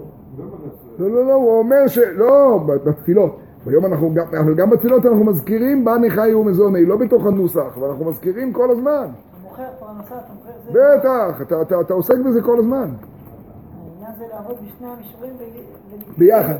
בוא נראה, בוא נראה את זה. ועל דרך זה בענייננו, בקשת אדם מישראל בראש השנה בתחנונים וכולי, שהקדוש ברוך הוא ייתן לו את צרכיו הגשמיים והרוחניים, אף על פי שבחיצוניות היא מצד זה שנוגעים לו ענייני בני חי ומזוני בענייני מציאותו מכל מקום האמת והפנימיות של שפיכת הנפש הם הרעב של הנשמה למלא את הכוונה העליונה לעשות את הדברים הגשמיים הללו לדירה לא יתברך. ואדרבה, זה גופה, מקודם אמרנו את זה כאילו בחיוך, שאנו רואים שבני ישראל מתעוררים מעומק לבבם באמירת ונתן את תוקף מי ינוח וכולי, יותר מאשר באמירת מלוך על כל העולם כולו בכבודיך. הרי זו הוכחה שכן הוא גם באמיתת העניין. זה לא מעיד על הנמיכות שלנו, ההפך. ואף על פי שהטעם הגלוי לכך הוא שבהיות האדם נשמה בגוף, הרי ענייני עולם הזה קרובים אליו ונוגעים לליבו יותר מעניינים רוחניים. הנה הטעם הפנימי בדבר הוא שכוונת עצמותו יתברך היא דווקא בדירה בתחתוניים. וממילא הדבר נוגע ומעורר גם את איש ישראל בעצמיות הנפש שלו. ולכן מתעורר וכולי דווקא בבקשות האלו דווקא, ובפנימיות העניין זו היא ההזזה העצמית בעצם הנשמה למלא את הכוונה העליונה, לעשות את העולם לדירה לא יתברך. נכון שהוא מזדעזע כשהוא מגיע למי יחיה ומי ימות, מי בקיצו ומי לא בקיצו. אז נכון שחיצונית הוא מזדעזע כי כואב לו ברגל. נכון. כי הוא זוכר את הסיפור כי מה שהדוקטור אמר לו נכון. אבל פנימית, שפיכת הנפש שלו, זה כי הוא אומר, הקדוש ברוך הוא רוצה לעשות פה דירה בתחתוניים, אני אפסיק להיות חלק מהרצון הזה. מי יגלה את הניצוצות האלה? איך קוראים? אה, רן, שאלה, לא... אה, זה לא אה. לגמרי, נכון, הרבי אומר שזה בראש השנה בא לידי ביטוי הכי חזק. ודאי. ולכן מתעורר הוא וכולי בבקשות אלו דווקא, זה דבר כל כך עמוק, אתם שומעים? כלומר, נכון שחיצונית, מה שמעורר אותי עכשיו זה שאני רעב. אבל פנימית, הכוונה העליונה היא כזאת, שכיוון שמה שרוצה פה הקדוש ברוך הוא זה דירה בתחתוניים, אז אני מתעורר עכשיו בבטן, כי שם אני יכול לגלות, לברר ניצוצות. ברור הניצוצות בכאבי בטן שלי, זה מה שמעורר אותי. אז, אז, אז אתה אומר, זה הבטן שלי? בחסידות אומרים שהדבר הכי רוחני זה לדאוג לבטן של החבר שלך. לא סתם בטעות, האור החיים אומר את זה בפרשה שלנו, השבת. האור החיים אומר בפרשה שלנו ש, ש, ש, ש, שלא תראה את שור אחיך או את ציון נידחים והתעלמת מהם. אתם מכירים את האור החיים הקדוש? לא יאמן. לא תראה את שור אחיך או את ציון נידחים והתעלמת מהם. השב תשיבם לאחיך. אומר האור החיים, אחיך זה הקדוש ברוך הוא. אני אגב הגעתי למסקנה שאני יודע מאיפה האור החיים הגיע למסקנה שזה הפשט שאחיך זה הקדוש ברוך הוא פה. כי בפסוק שלפני כן נאמר שלא תלין נבלתו על העץ של מי שמומת ונסכל אסור להשאיר נבלתו על העץ, נכון? כי קללת אלוקים תלוי. אומר רש"י, רש"י מזעזע שם, אומר רש"י שאם הבן של המלך, ואז אומר רש"י משל לשני אחים תאומים, תחזיקו טוב, שני אחים תאומים, אחד נהיה מלך ואחד נתפס לליסטיות. ועכשיו תולים את הליסטים. הרואה את הליסטים תלוי אומר, המלך תלוי. מי זה שני האחים התאומים? הקודש ברוך הוא, לא אני. הזה שלי שאחת לשבעים שנה הגיעו למסקנה שצריך לסקול אותו. הכי קרימינל שיכול להיות. רוח תאום. מה, לא מצאתם משל קצת פחות אה, חסר סימפתיה? אחרי זה בא אור החיים ואומר, מיד כתוב לא תראה את שור אחיך, אז מה אתה חושב שזה אחיך? חושבים שאור החיים מדבר, זה, מיד הוא עובר לשם. זה פילי פלוט. אז הוא אומר, לא תראה את שור אחיך, אתם יודעים איזה שור אחיך? אנחנו נקראים הצאן של הקודש ברוך הוא. אנחנו צאן מרעיתו. לא תראה את שור אחיך או את ציון נידחים. השב תשיבם לאחיך. פרשת השבת הלידה כבר כתובה במשפטים, אבל שם לא כתוב נידחים, שם כתוב כי תפגש או יבחר או חמורו טועה. טועה, טועה, מתבלבל, כמו שיוסף היה טועה בדרך. מתבלבל. נידח זה קלוץ לגמרי. הוא בכלל לא קשור לכלום, אל תבלבל לו במוח, הוא לא מבין מה אתה רוצה, אתה שואל אותו פרשת שבוע והוא שואל אותך מה אתה, אז אתה אומר, אה, הוא בטח לא מבין מה זה פרשת, הוא לא יודע מה זה שבוע. אתה בכלל לא, הוא, והוא נגד, והוא לא רוצה לשמוע ממך בכלל. לא תראה את שור אחיך או את ציון נידחים והתעלמת מהם. השב תשיבם לאחיך, אור החיים הקדוש. השב תשיבם אפילו מאה פעמים. הוא לא גמר. ואם לא קרוב אחיך אליך, ולא ידעתו, היינו שקץ הגאולה רחוק, והכל הסטוריה שבתוך הסטוריה. והוא אפילו את השיר הזה לא יודע, הוא לא יודע כלום, ולא קרוב אחיך אליך, ולכן הוא לא רוצה לשמוע ממך בכלל. אז מה תעשה עם השור של אחיך? ואספתו אל תוך ביתך, תכניס אותו לבית מדרש. אבל חשבתי פעם, אבל אם בבית מדרש שלך יבש, אז מה זה יעזור? אתה צריך לבדוק שיש שם משהו שיתפוס אותו. ואספתו אל תוך ביתך, והיה עמך עד ראש אחיך אותו. וכן תעשה לשורו, וכן תעשה לחמורו, וכן תעשה לחמורו, וכן תעשה לשמלתו, וכן תעשה לכל אבידת אחיך אשר תאמר ממנו המצאתה.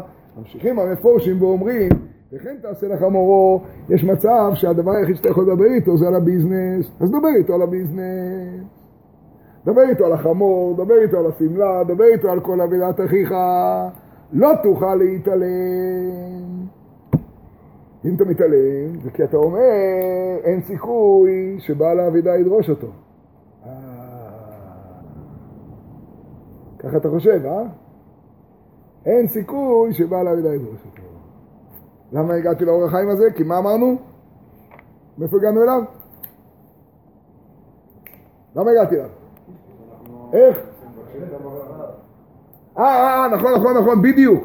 דווקא בתחתוניים, דווקא ברעב, דווקא ברעב, זה בדיוק, נדמה לך שמה שהוא מחפש פה עכשיו זה מה... מי ברעב, אז פתאום הוא יתעורר. ובמלוך על כל העולם הוא לא יתעורר, זה גוף הסיבה שהקדוש ברוך הוא רוצה אותנו. כי הוא יכול לברר ניצוצות מהרעב הזה, מהגדולה לגימה. עכשיו הוא מסיים, תשמעו איזה דבר מדהים.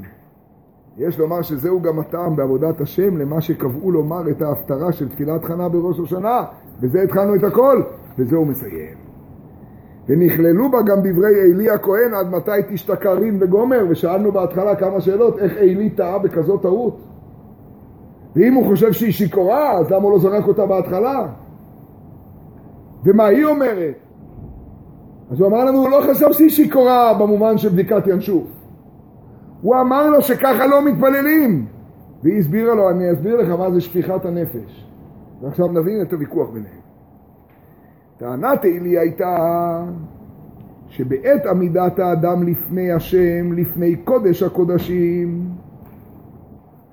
אין צריך שיהיה נוגע לו מאומה מלבד הימצאו לפני השם.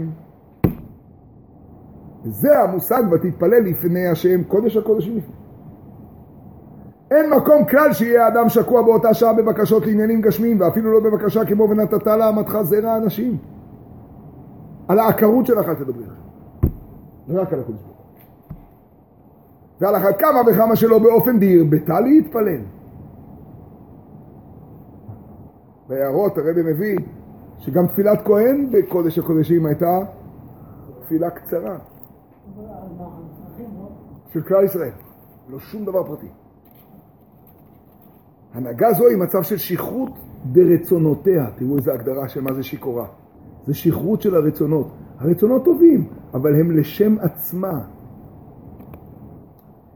היינו שרצונה חזק כל כך עד שאין היא שמה הלב למקום הימצאה שהיא עומדת לפני השם. אתם יודעים מה הפירוש עד מתי תשתכרים? צדקת. תשמעו את הפנייה של אלי. כבודך מרוב תפילה לא שמה לב שהיא ליד קודש הקודשים. זה תלכי לקבר רחל. פה עוסקים רק בקודש הקודשים. ועל זה השיבה חנה, תשמעו מה לומדים מחנה, ומחנה לומדים את כל הלכות תפילה. ואשפוך את נפשי לפני השם. לא זו בלבד שתפילתה לזרע אנשים אינה עניין של שכרות חס ושלום ברצונותיה שלה. אני לא השתכרתי בעקבות הרצונות שלי ושכחתי איפה אני. כי אם אדרבה, זאתי ההשתפכות של פנימיות הנפש. וזהו דווקא המתאים והשייך למצב העמידה לפני השם. לא יאמן. וכמו שנאמר, בקשו פניי, את פניך השם אבקש. תסתכלו מה כתוב פה, ותראו פשט בפסוק שאומרים בלדוד השם מורי ואישי, תראו מה הרבי עושה. וכמו שנאמר, בקשו פניי, פניי היא הייתה לפנים, לפני ולפנים של קודש הקודשים. בקשו פניי מפני שאת פניך השם אבקש. שאין לה רצון משלה כלל, שכל מציאותה יהיה אותה חבוקה ודבוקה בך. כשאני מבקש את זרע אנשים, אני מבקש את קודש ברוך הוא. אין ליהודי סתם בקשה זרע אנשים, אני מבקשת את הניצוצות שאני צריכה לברר. כי אני חבוקה ודבוקה בך. זה שפיכת הנפש. בהערה 46 הרב שואל, ואלי, איך הוא לא מבין את זה? זאת אומרת, הערה מדהימה, מפני שעניינו של כהן הוא להיבדל מדרכי העולם ולעמוד לשרת לפני השם. ובפרט לדעה שעלי שהוא כן. הנה, הנה, הוא עונה על זה. תסתכל ב-46, הוא עונה בדיוק על השאלה. יש לומר, בזה שעלי לא הרגיש בזה הוא מפני שעניינו של כהן הוא להיבדל מדרכי העולם ולעמוד לשרת לפני השם. ובפרט לדעה שעלי היה כהן גדול, רד"ק וכולי, שיושב במקדש כל היום, ולכן מצד בחינה זו שעילה צרכיו ולעמוד לפני השם במצבים מפקיעים. עניינו של כהן זה לרומם את כולנו כל כך שהשם הוא נחלתו, אין לו בכלל עניין לא בביזה, לא בנחלה, אין לו, הוא, הוא, הוא, הוא את אחיו לא הכיר ואת בניו לא ידע. ובזה יובן גם מה שבבקשתה, תראו איזה דבר מדהים, נדרה מיד שאם יתקיים ונתת לאמתך זרע אנשים, אזי הוא נתתיו להשם כל ימי חייו. פלא פלאות. זה ההוכחה. זה ההוכחה. כל ימי חייו לא יהיו חיים פרטיים, אלא יהיו מסורים ונתונים לקודש ברוך הוא, כיוון שבקשתה לזרע אנשים אינה לשם עצמה, כי אם רק לצורך גבוה המורגש בנפשה פנימה. זה לא, זה לא נתפס. אתם שומעים אז מה השיעור של ההפטרה של חנה בעבודת השם? ומזה ישנה לכל אחד מישראל הוראה בעבודתו יתברך בתפילות ראש השונה. אין די בכך שבפנימיותו של אדם מישראל היא כדבעי. תשמעו, תשמעו את המסקנה. זה שפנימיותו של אדם מישראל היא טובה זה יפה מאוד. אלא ההכרח הוא שהפנימיות תבוא גם לידי גילוי. ולכן כאשר עומד אדם מישראל בראש השנה לבקש על צרכיו הגשמיים, או אפילו הרוחניים, ישנה בחינה של עלי הכהן שבנפשו שטוענת לאב, עלי הכהן שבתוכו, מזדעק ואומר לו עד מתי תשתכרים, מה לך להרהר בענייני עולם הזה ובצרכיך שלך אתה? עכשיו מחתימים את המלך. שנייה אחת, שנייה אחת. זה יצר אורש של צדיקים. עכשיו תעסוק רק בהכתרת המלך. ואף על פי כן עליו לבקש על עניינים אלו באדרבה. זה גוף המביא ומעורר את מענה חנה שכל אחד מישראל, אפילו מי שלעת עתה מחשבותיו נתונות רק להצטרכויותיו עבור עצמו.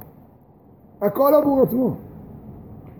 גם הרוחניות שלו זה כדי שיהיה לו משכורת בסוף החודש. שם ירחם. הרי פנימיות בקשתו היא כל אחד באשר הוא. פנימיות בקשתו היא עניין של ואשפוך את נפשי לפני השם. השתפכות דפנימיות הנפש, אשר היא חבוקה ודבוקה בה. היא ועצמותו יתברך, כול אחד. וכשם שבמענה חנה, תשמעו, תשמעו, זה כל עוד פה, נסתתמה לגמרי טענת עלי. עד אשר אדרבה הסכים עמה ואף נתן לה ברכתו בזה. העלי הכהן שבי אמור לענות אמן לחנה שבי.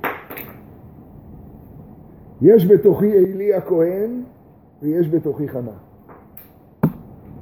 אני לא שם לב לא לזה ולא לזה, כי נדמה לי שאני בכלל לא צריך לדבר על זה, כי הרי ברור שהבקשות שלי זה גשמיות. אבל בתוך תוכי יש ואשפוך את נפשי, ובעצם הקיום שלי יש נפשם בהם תתעטף, אתה רעב וצמא, אבל בעצם נפשם בהם תתעטף. ואלוקי ישראל ייתן את שאלתך אשר שאלת מעמו, כן ממלא הקדוש ברוך הוא את בקשתו של כל אחד מישראל לשנה טובה ומתוקה כפשוטה, בטוב הנירא והניגלה. הרב מסיים בסוף במשהו שנראה רק איזה מין ברכות לסיום, אבל אתם יודעים מה זה כל כך נפלא מה שהוא אומר.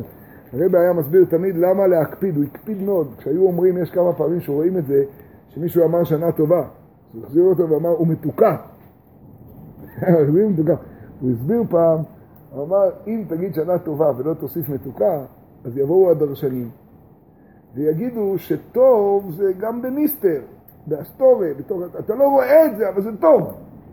אין לי זמן לוורטים כאלה. אני צריך מתוק. מתוק, קרמבו זה מתוק. אני צריך מתוקה בניגלה, זיס כמובן, אני צריך זיס. מתוק בניגלה, זיס עלי. לא מספיק טוב. אז וורט יפה, אבל אצל הרבי זה עכשיו תורה שלמה. מהי הברכה בשנה טובה ומתוקה שיהודים מברכים אחד את השני? שלא תהיה לך שום סתירה בכלל בין הבקשות של בני חיי ומזוני במתיקות לבין ההבנה שבעצם זה הנפשם בהם תתעטף שלך. שתפסיק את התסכול הזה. די כבר להיות מתוסכל. אתה כל הזמן רוצה להיות יותר רוחני ואתה מתעסק, אבל הבני חיי ומזוני שלך זה וישפוך את נפשי לפני השם. שיהיה לך את עלי הכהן ששואל ואת חנה שעונה ומענה חנה סתם את טענות עלי. ובני, חיי ומזוני ובכולם רוויחי. זה השיחה להתחלה, כבר מאוחר, אבל זה השיחה שככה איתה רצינו להתחיל לפני ה... נו, גוואלד, אה? למה? זה התפילה שלך.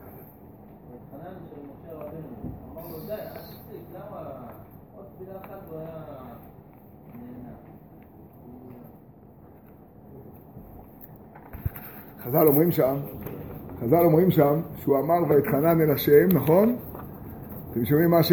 אתם שומעים מה שיצחוק שואל? הוא אומר, כתוב ויתחנן אל השם. עוד תפילה אחת היה עוזר, תקט"ו תפילות, למה הוא הפסיק? למה הוא הפסיק? חז"ל אומרים שהקדוש ברוך הוא אמר לו, רב לך, אל תוסף לדבר אליי עוד בדבר הזה. רב לך, תשמע, תשמע, בדיוק. רב לך פירושו בעומק, וזה מה שמשה רבנו מברר בכל הפרשה, רב לך, קודם כל כתוב במדרש, מדרש פלאי, ובהתחלה לא יישמע לכם כתשובה. השאלה היא מצוינת, למה הוא לא... שישפוך? המדרש אומר רב לך, מפחיד. רב לך מלשון רב, רביי. רב לך. מה זה רב לך? אז אומר המדרש, אמר לו הקדוש ברוך הוא למשה רבנו, תשמעו, תשמעו, אוריה, אליה, תשמעו, זה דבר נפלא. אומר המדרש, אמר הקדוש ברוך הוא למשה רבינו, משה רבינו, כלום יש מישהו שלא מת? זה עוד לא היה הזמן שבו נשארו חיים. מי שמת, מת. אז הוא אמר לו, כלום יש מישהו שלא מת? אז הוא אמר לו, מה, מה? אז הוא מתחיל להגיד לו, אדם הראשון מת? אז הוא אומר לו, כן, אדם הראשון חטא. שהבן התחיל לענות לו, אברהם מת? אמר לו, כן, יצא ממנו ישמעאל. יצחק מת? כן, יצא ממנו עשיו. מדרש מדהים, והוא עונה לו על כל אחד. כשהוא עונה לו את כל התשובות בסוף, אז הוא שואל אותו, ריבונו של עולם, משה, כלום אמרתי לך להרוג את המצרי? אתם מכירים את הטסטר שמכשיל אותך, ואחרי זה הוא אומר לך שהוא הכשיל אותך על תחילת הטסט? עשו לי את זה, הטסט הראשון, אני זוכר את זה. הוא לקח לך חצי שעה. אגב, הוא הסביר לי פעם אחרי זה למה. הוא היה ממש נחמד איתך. היה כל כך נחמד. הכשיל אותי על היציאה ממשרד הרישוי. ביציאה. חצי שעה סיבוב. מנוול, צדיק היה. אז אומר לו הקדוש ברוך הוא, כלום הרגת את המצרי, אני הרשיתי לך להרוג את המצרי? אל תיפלו עכשיו. אמר לו, ריבונו של עולם, אתה הרגת את כל המצרים, ואתה אומר לי, כלום הרגת את המצרים. אמר לו, רב לך! אני רבך. אל תוסף דבר אליי בדבר. מפחיד, אה? אמר לו, יש לך רב? מה אתה אומר לי? אדוני, תעצור, זה השלב שאתה גמרת, זהו. מה השלב? גמרנו, עד כאן, מותק. עד פה שבת הגדול. או, אתה שואל שפוך, תשמע. עומק העניין. הרב שלך לא רוצה שתיכנס עכשיו.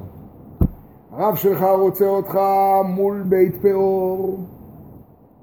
הרב שלך רוצה שתיכנס בעולם הבא. הרב שלך רוצה שאתה תדאג שעם ישראל בארץ ישראל יוכל לפעול. הרב שלך רוצה משהו הרבה יותר גדול ממה שאתה חושב. ולכן עצור, כי אתה הגעת למקום שאתה כבר לא מבין, יש לך רב. בדיוק. אבל לחנה הקדוש ברוך הוא לא אמר יש לך תפקיד אחר. אז את צריכה להמשיך לשתות. אם הקדוש ברוך הוא היה יורד אל חנה ואומר לך, גברת, יש לך תפקיד אחר, את צריכה להיקבר מול בית פאור כדי להציע, אז היא זה כפירה באותה שנייה. אבל הוא לא אמר לה, תמשיך לשפוך. תקט"ו, תקט"ז, תק"ט מיליון. אבל מה זה שפיכת הנפש? זה, זה, זה דבר מדהים. שפיכת הנפש זה שאתה, ש... שאתה מתפלל לזה שתוכל להתפלל לבני חיי ומזוני וכולם ברוויחי כדי להמליך אותו. בעברית של חבר'ה, שאתה מתפלל להפסיק לחיות בדאבל, להפסיק לחיות בשני עולמות, להפסיק את הבלוף. שמעתי פעם חסידים אומרים, אחת שאלתי מאת השם, אותה אבקש, זה כל מה שביקשתי. תן לי להיות אחד, לא רוצה להמשיך להיות שניים. אחת שאלתי מאת השם. לא רוצה להיות אחד בבית מדרש, ואחד בזה, ואחד בזה, ובזה זה, ובזה זה. אחת שאלתי מאת השם אותה אבקש. מענך אלוהים חיים. למענך אלוהים חיים. ממש, למענך אלוהים חיים. בשביל מה אנחנו חיים? מה שתמיד אנחנו אומרים בשם הרוז'יני רבי. למענך אלוהים חיים. אתם מכירים את, ה, את, ה, את הלמענך אלוהים חיים. נו נגיד את זה ונשאיר זוכנו לחיים. אתם מכירים את הזוכנו לחיים, רב, אליהו? זה לא ייאמן. לא ייאמן. נדמה לי שמספרים את זה, נדמה לי שאני כל שנה חוזר על זה, כל שנה חוזר על זה. מספרים את זה על הרבי מצאנז. הרבי מצאנז, ה...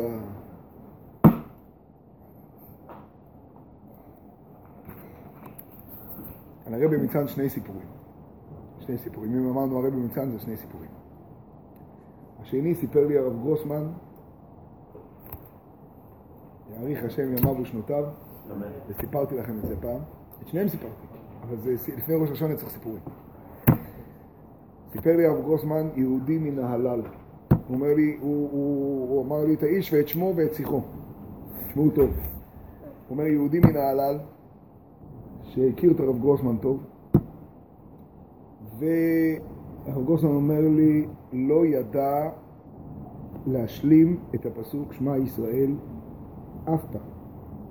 זה היה רמת המידה שלו. לא פקר, אלא בזה גדל, שם, ואחרי זה כשהגיע לנה בכלל, היה לו רק דבר אחד שהוא ידע. ואף פעם הרב גרוסמן לא הבין את זה, עד שפעם אחת הוא סיפר. כשהוא היה במצב קשה, היה תקוע עם הטרקטור, היה תקוע עם אה, משהו כלכלי, היה תקוע חזק. הייתה בעיה קשה, אז הוא היה אומר, במבטא הונגרי, הוא בא אז הוא היה אומר, אבל לא בישראלית שהוא יודע, אלא כמו חסיד. הוא היה אומר, פח הצלונה עד אשר נגרע בשמחו. נו. ככה, היה הולך, עובד בחריש, נתקע לו היותר, פח הצלונה בשמחו. וזה עבד. כך קבוע. שאל אותו הרב גוזמן כמה פעמים, מאיפה, מה, מה אתה אומר? הוא לא הבין את המילים גם, הוא אומר, אני לא יודע ממש בדיוק את המילים, אבל אני יודע, זה משהו עם שמחו. אני לא יודע בדיוק. אז אמרנו, ממי אתה יודע? אני חושב שאתה יודע את זה מאבא שלו, אני אומר, זה אבא שלי, אמא שלי, הם לא ידעו כלום. אז מאיפה אתה יודע את זה? יום אחד הוא סיפר לו. אמר לו, במחנה כפייה קיבלנו עבודות כפייה. רוב החבר'ה לא יצאו. אותי שמו עם אחד לידי. לא ידעתי מי. היה מגולח כולו. מוזלמן. ונתנו לנו גרזן, הוא היה מבוגר, אני הייתי צעיר. והיה צריך לחצוב באבנים. ולא שרדו. וכל פעם שחיפפת, אז יימח שמם היו בועטים בגב. וזה שהיה לידי, שהיו בועטים בו, ואחרי זה הם הולכים, אז הוא היה אומר, טח, אז שמחו. זה המשיך. הוא אמר לי, אני לא יודע מה יהיה. אני אצא, אני לא אצא, אבל תדע לך, כל פעם שיהיה לך קשה, תדע לך שזה תחת אשר לא עבדת את השם אלוקיך בשמחו ובטוב לב, אז תגיד את זה. היהודי הזה היה הרבי מקלוזנברג, הרבי מצד. מה, מה? והיהודי הזה, את הסיפור שמעת, והיהודי הזה היה הרבי מצד. והוא אמר לי שכשלא הולך, אז להגיד פח, אז זה לא... שמע ישראל הוא לא ידע. אז על הרבי מצן שלפניו סיפרו שהוא פעם לפני מוסף פתח את ארון הקודש ואמר, הזכרתי את הסיפור הזה הרבה פעמים, אבל זה כל כך חזק, הוא אמר שעוד מעט נגיד זוכרנו לחיים, מלך חפץ בחיים וכותבנו בספר החיים למענך אלוהי חיים. אז הוא סיפר על הקנטוניסטים, וזה סיפור כל כך יסודי. אז הוא אמר שהייתה תקופה של הגזירה של הקנטוניסטים. אתם יודעים מה זה הייתה הגזירה של הצאר על הקנטוניסטים? מחשימם וזכרם. כל, הם, היו, הם חיפשו ילדים שיוכלו להיות אה, גנרלים. אז מה הם עשו? הם היו לוקחים יהודי, יהודים קטנים, שראו שיש סיכוי שהיהודים הקטנים האלה יהיו פעם בריונים, סוחבים אותם, גונבים אותם, וגונב נפש ומחרו ויתעמר בו מות יומה, והיו גונבים אותם מהוריהם ומבתיהם ומעמם וכולי, והם מגדלים אותם. הם בודדי, בודדי, בודדי, בודדי, בודדים, אחד מאלף, אני יודע כמה, היו איכשהו סיפורי ניסים, איך אימא הייתה מוצאת מישהו, איך... קנטוניסטים. הוא סיפר שפעם, ככה רבי ניצן זה היה מספר, שפעם באמצע התפילה, בזמן של. בזמן של הקנטוניסטים, בעל שם טוב, נכנס פתאום באמצע התפילה, בהלה אדירה, כולם מחכים, הנני העני ממס, כולם מחכים לתפילת מוסף, ארון הקודש פתוח, פתאום נכנס גנרל אב ממדים כזה מפחיד, עם דרגות של גנרל רוסי, הולך לכיוון ארון הקודש, ומתקרב לארון הקודש, פותח אותו, הם לא מבינים מה הולך, ואומר ביידיש, הרוסי, הגנרל, בואי שלא יהיו. תגיד, אתה חושב שבאתי הנה עכשיו, כי אני צריך ממך משהו. אני לא צריך ממך כלום. מה אתה כבר יכול לתת לי? בני. בנים. בשביל מה צריך בנים? כדי שהצער ייקח אותם? אל תיתן. מה אתה עוד יכול לתת לי? חיי. הלוואי תיקח את שלי כבר. קח עכשיו. מה אתה יכול לתת לי? מזוני? לא צריך, הצער נותן לי. אתה יודע בשביל מה באתי הנה? באתי הנה בשביל להתפלל עליך, שיתגדל ויתקדש מי רבה כבר.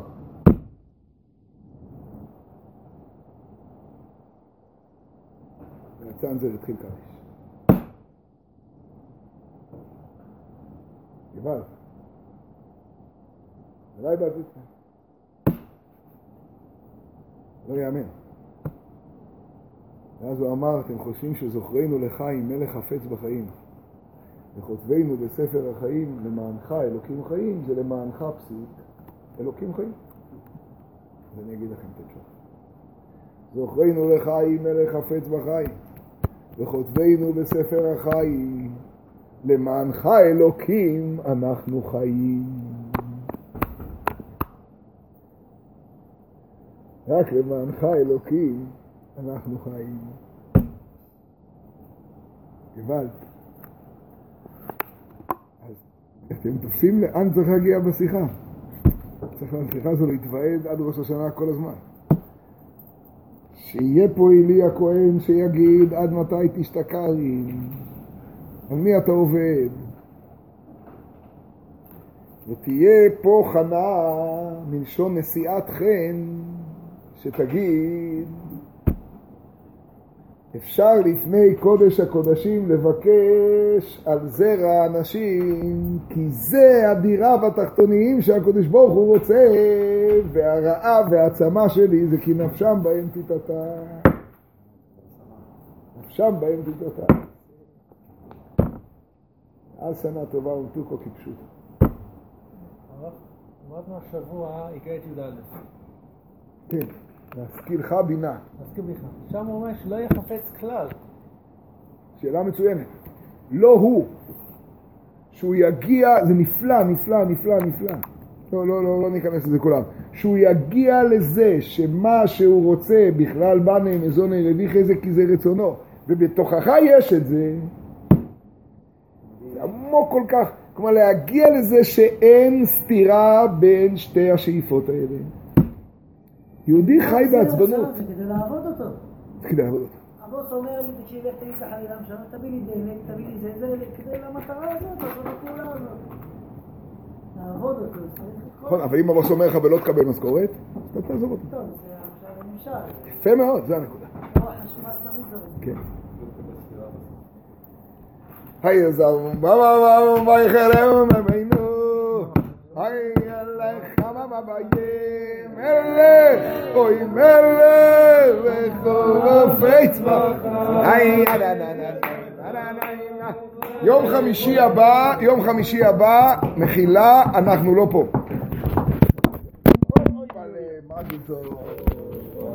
אני כלום, אבל אותו תדביק. מלך! מלך! אז יום חמישי הבא, מחילה, מחילה, מחילה.